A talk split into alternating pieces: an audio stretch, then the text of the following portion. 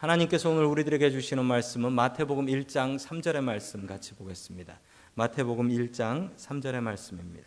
유다는 다말에게서 베레스와 세라를 낳고 베레스는 헤스론을 낳고 헤스론은 랍을 낳고 아멘. 자, 우리 옆에 계신 분들과 인사 나누겠습니다. 반갑습니다. 자, 계속해서 지난 시간에 이어서 성경의 권위 두, 두 번째 시간입니다. 여러분 지난 시간에 성경에 대해서 크게 세 가지 견해가 있다라고 말씀드렸습니다. 어, 첫 번째 사람들은 믿음 없는 사람들은 성경은 사람이 쓴 사람의 책이다라는 것이고 두 번째는 어, 성경은 어, 사람의 책이기도 하고 하나님의 책이기도 하다라는 것이고 예, 마지막 견해는 성경은 하나님의 책이다. 그리고 우리가 믿는 성경은 분명히 3번이어야 합니다. 성경은 하나님의 책입니다. 그런데 여러분 1번이나 2번의 의견을 가진 분들이 성경이 잘못됐다라고 얘기를 합니다. 성경이 잘못되어 있다. 이 성경이 무엇가 잘못이 되어 있냐면 뭐 성경이 과학적이지 않다. 그리고 성경이 하나님의 책이 아니다. 사람이 쓴 거라서 실수가 많고 오류가 많고 심지어는 베끼기 짜집기까지 있다라고 이야기를 합니다. 자, 제가 미국 처음 와가지고 저희 신학교 가서 낙서된 거 보고 깜짝 놀랐습니다. 막 낙서가 되어 있는데 그 낙서에 저렇게 써져 있었어요. 마르둑이라고 써져 있었어요. 어, 신학교 그 간판인데 어, 파킹 간판에 마르둑이라고 누가 그 스프레이로 이렇게 써놓은 것이었습니다. 저 마르둑이 뭐냐라고 하면 여러분 이게 좀 시험이 되는 얘기일 수도 있습니다. 바벨론의 신입니다. 바벨론의 신인데 문제는 이 바벨론의 신이 너무 성경하고 비슷해요. 저 마루둑이라는 신이 세상을 만들었고 이 마르둑이라는 신이 세상을 물로 심판했다라는 얘기가 나옵니다. 그런데 이 뭐 학자들마다 의견이 분분하긴 한데 이 마르둑 신화가 성경보다 더 먼저라는 거예요. 그래서 성경이 저 마르둑 신화를 베낀 거다. 뭐 내용이 비슷한 게 너무 많으니까 이런 이야기를 합니다. 그런데 실제로 제가 봐도 그 비슷한 내용이 너무 많습니다. 그 바벨탑 내용도 저 마르둑 신화에 있어요. 바벨탑 이야기도. 여러분 그러면 여기서 여러분들의 믿음이 흔들리십니까? 아니 그럼 성경이 그 고대 군동 바벨론에 있었던 것을 베낀 거란 말이냐? 여러분 이렇게 생각하시면 안 됩니다. 왜 안 되냐면요. 학자들의 의견은 서로 달라요. 어떤 게 먼저다, 어떤 게 뭘 베꼈다. 여러분 그런데 학자들의 여러 가지 의견에 우리의 목숨 걸 수 없습니다. 정말 중요한 사실 하나는 뭐가 진짜 신이냐, 누가 진짜 신이냐라는 거예요. 여러분 마루둑이 진짜 신이라면 세상에 지금 마루둑 믿는 사람이 가득해야 되지 않겠습니까? 그런데 여러분 혹시 종교가 저는 마루둑입니다라고 하는 분 보신 적 있으세요? 혹시 뭐 이란에서 오신 분이 아, 나의 종교는 마루둑입니다. 여러분 그런 사람 없어요. 아마 지구상에 뭐 있을 수는 있는데 몇 없을 거예요. 여러분 마루둑이 진짜 신이면 자기를 따르는 사람이 뭐 한 4, 5천 년 전에는 있었는데 지금은 하나도 없다. 여러분 이게 가짜 신이 아니고 무엇이겠습니까? 성경은 진실합니다. 그 성경의 진실한 말씀을 오늘 같이 증거를 가지고 보도록 하겠습니다. 자, 첫 번째 성경의 진실성은 성경의 기록은 정확하다라는 말씀입니다. 성경의 기록은 정확하다. 여러분 성경에는 세 종류가 있다라고 전에 말씀드렸습니다. 성경의 세 종류는 원본, 사본, 번역본입니다. 원본은 아, 그 당시에 모세가 쓴 모세오경, 창세기, 출애굽기, 레위기, 민수기, 신명기, 모세가 쓴 그냥 그 책. 그게 바로 원본이에요. 바울 서신하면 바울이 진짜 감옥에서 썼던 그 편지 원본. 근데 저건 하나도 없어요. 그것을 보고 원본을 보고 베낀 게 사본입니다. 근데 사본들은 많이 남아 있어요. 여러분 그 사본을 보고 또 우리가 번역한 것을 번역본이라고 하는데 여러분 우리가 가지고 있는 책은 무조건 다 번역본입니다. 우리가 볼 수 있는 책은 무조건 번역본이라고 생각하시면 돼요. 그런데 이런 문제가 하나 있었습니다. 뭐냐면 우리가 뭐 조선시대라든지 우리가 어렸을 적에 뭐 1960, 70년대 이때 봤던 성경이 어떤 사본을 번역한 것이냐면 특별히 구약 성경이 그렇습니다. 구약 성경의 사본은 기원 후, 그러니까 AD, AD 900년경의 사본이에요. AD 900년경의 사본이라는 거죠. 그러면 우리가 고민을 할 수 있습니다. AD 900년경에 있었던 사본이라면 예수님께서 보셨던 사본하고 다르잖아. 구약하고는 너무 많이 떨어져 신약하고도 너무 많이 떨어져 있는데 과연 이 성경이 사실일까? 과연 이 성경이 900년 사이에 크게 변화된 것이 없이 그대로일까? 라고 의심들을 했습니다. 그래서 성경이 옛날 고대 문서라느니 성경이 옛날 사람들의 책이라느니 이게 사람의 책이 아니라느니 이런 신학들이 있었죠. 그런데 이런 잘못된 생각을 확 잠재워 버린 사건 하나가 있었습니다. 그게 뭐냐면 20세기 최고의 발견이라는 사건인데 자, 사해사본이 발견된 것입니다. 1947년에 그 이스라엘에 있는 사해 북쪽 쿰난 동굴에서 그 양치기 하나가 양치기 하나가 동굴에서 저런 두루마리를 발견해요. 저 항아리 안에 두루마리가 다 있었던 거죠. 저 두루마리가 있었던 것인데 구약 성경의 사본이 고스란히 다 발견돼 버린 것입니다. 이 사본이 쓰여진 때가 언제냐면 BC 100년경이에요. 기원전 100년경. 즉 그렇다면 저 성경 말씀은 예수님께서 보신 성경 말씀이고 그리고 구약 성경에 가장 가까운 성경 말씀이죠.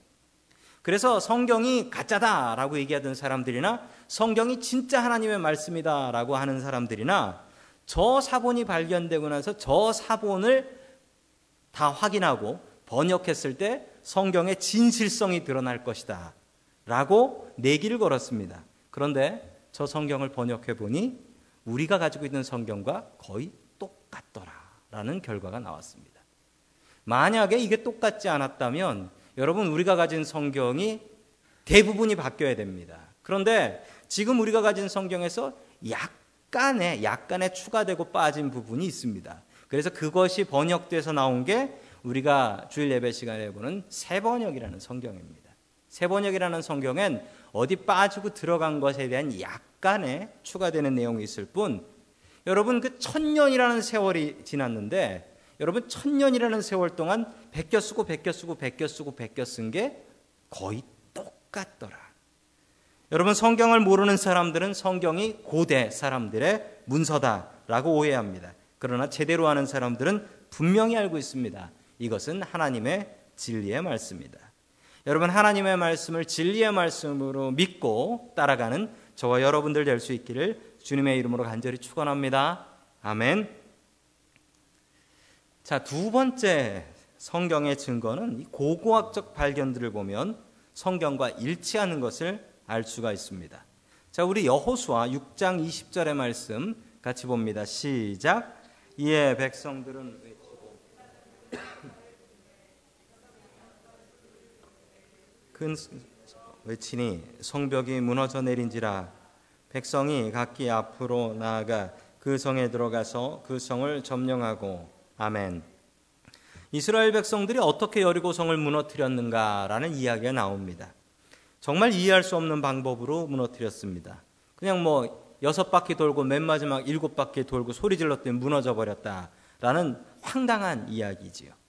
그래서 이 불신자의 눈으로 보면 이것만큼 믿을 수 없는 엉터리 같은 얘기가 없습니다. 차라리 문을 부셨다라고 하지.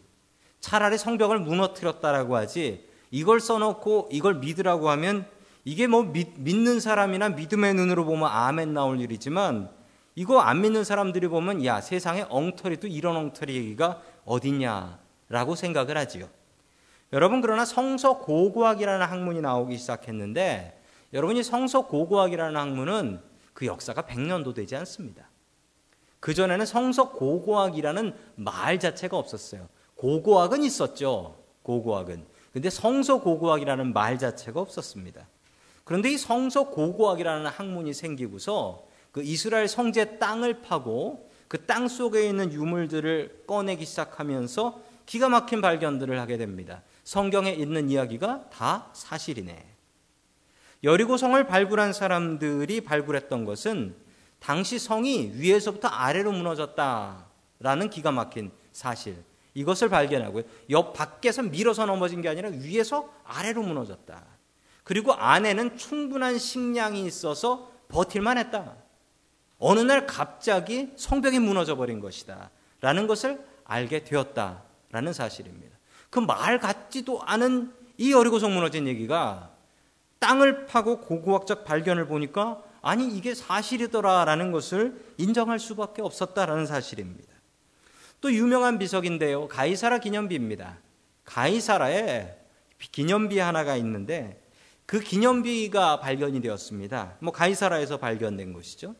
저건 모조품이고 진짜는 박물관에 있습니다.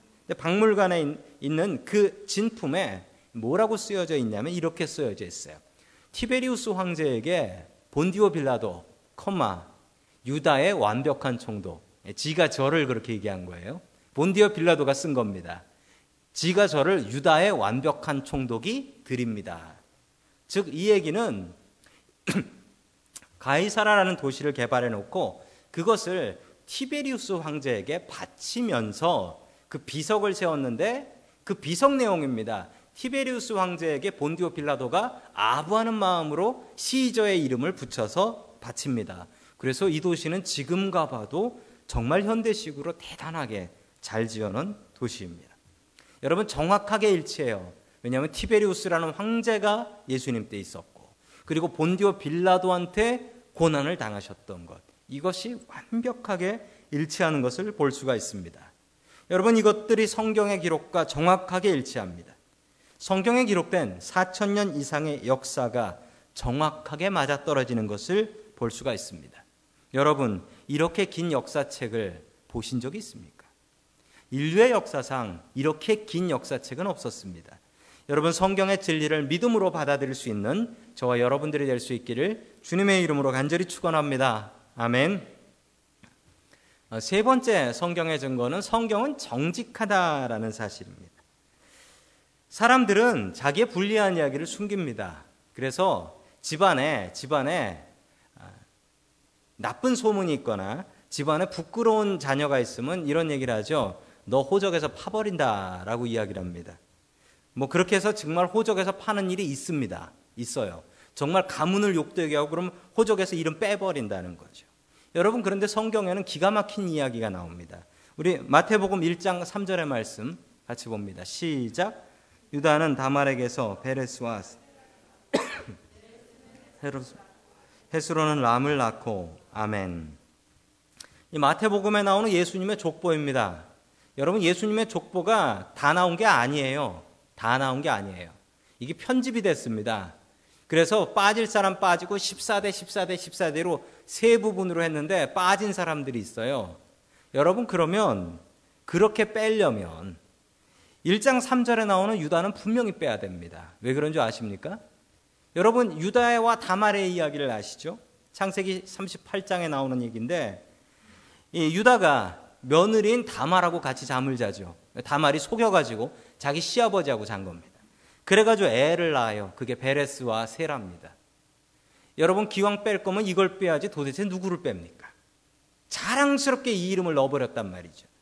여러분 호적에 이런 막장 드라마 같은 이야기가 들어가야 됩니까? 빠져야 됩니까? 여러분 빠져야 됩니다. 또 마태복음 1장에 나오는 마리아가 성령으로 잉태했다 동정녀다.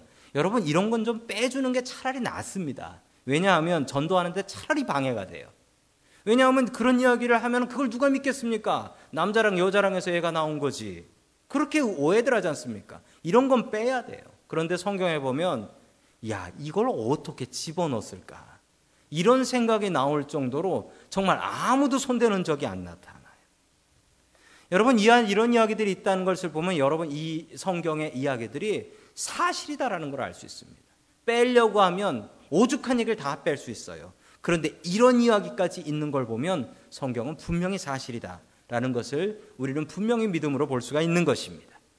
자, 마지막 네 번째 증거는 성경에는 통일된 메시지가 있다라는 사실입니다. 성경엔 통일된 메시지가 있다. 이게 기적이에요. 왜냐하면 성경은 화면에 보시면 40여 어, 명의 저자가 66권의 책을 1500년 동안 기록한 책입니다. 여러분, 이 사람들이 모여서 우리가 요번에 책을 내는데 이 책의 주제를 이렇게 해서 이렇게 쓰자라고 해도 다르게 써오는 사람이 있어요. 여러분, 그런데 40여 명이나 되는 사람이 66권을 쓰는데 1500년 동안 제일 먼저 쓴 사람이 1500년 전이고 제일 늦게 쓴 사람이 1500년 후인 거예요. 그런데 이 사람들이 쓴 책이 한 권으로 묶일 수 있을까요? 그리고 이렇게 묶인 책의 주제가 하나일 수 있을까요? 불가능하다는 거 아시죠? 여러분 이거 완전히 불가능한 얘기예요.